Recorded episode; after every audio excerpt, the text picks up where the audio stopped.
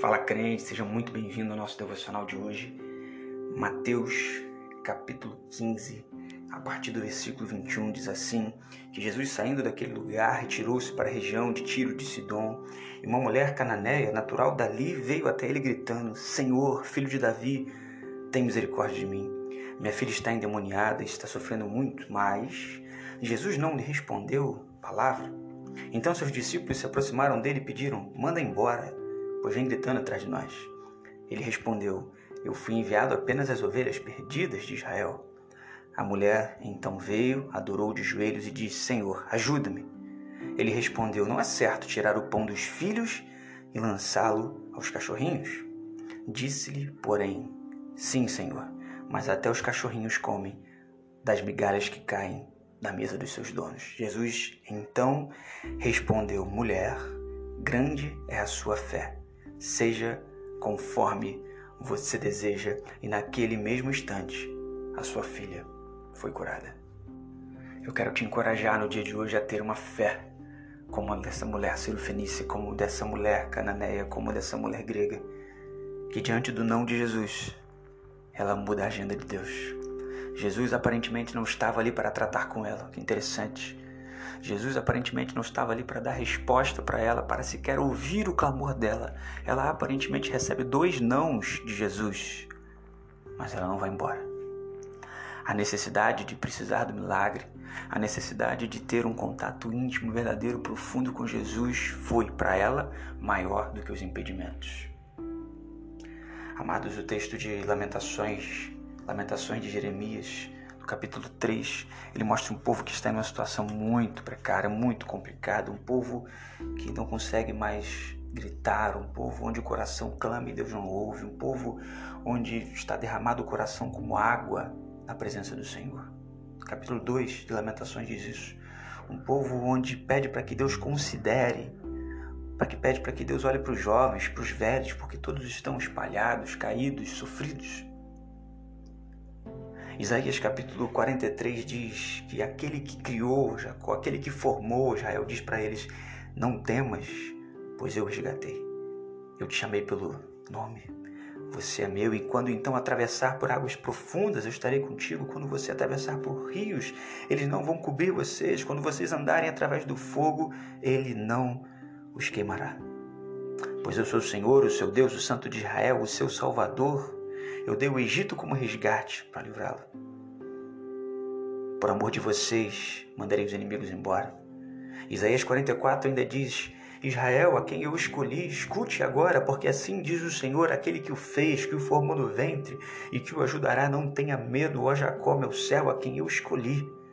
Pois derramarei água na terra sedenta e torrentes na água seca, derramarei do meu espírito sobre toda a carne, sobre sua prole, minha bênção sobre seus descendentes.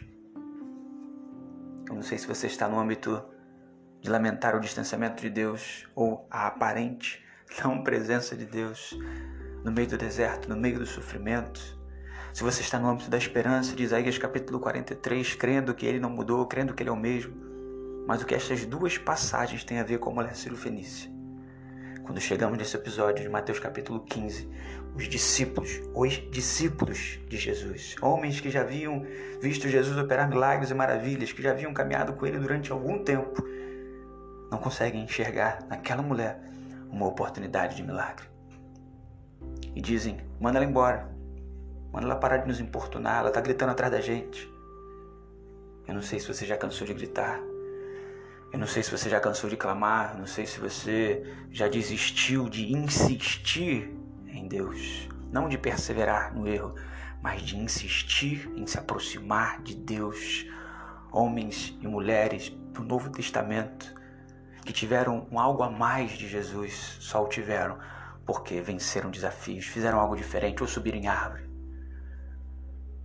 ou vieram gritando atrás de Jesus: Jesus, filho de Davi, tem misericórdia de mim, ou se arrastaram no meio da multidão para tocar tão somente na orla das vestes de Jesus, ou mudaram a agenda de Deus, como essa mulher, que diante de duas, duas negativas persevera, adora de joelhos em meio não, Preste atenção, a mulher veio e o adorou no versículo 25, de joelhos, e disse: Senhor, ajuda-me. Ela já havia recebido um não de Jesus.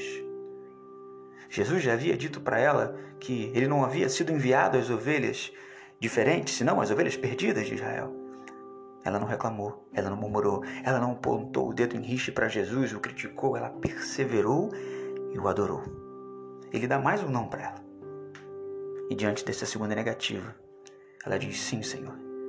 No versículo 27, mas até as migalhas que caem da mesa dos seus donos podem fazer alguma coisa por mim. A mulher conseguiu enxergar em Jesus algo que ainda nem os seus discípulos haviam percebido. A capacidade do amor incondicional de Deus, que não tem barreiras e que a religiosidade humana não pode compreender. A religiosidade humana não ter o agir e o milagre de Deus quando ele quer realizar, mas principalmente quando ele encontra fé. Essa palavra de esperança, sim. Deus quer mudar seu cativeiro hoje, mas ele precisa encontrar um coração contrito, cheio de fé, crendo que até as migalhas, até as sobras que vêm de Deus, num coração fértil, cheio de fé, semeiam para o milagre que você tanto espera. Amém.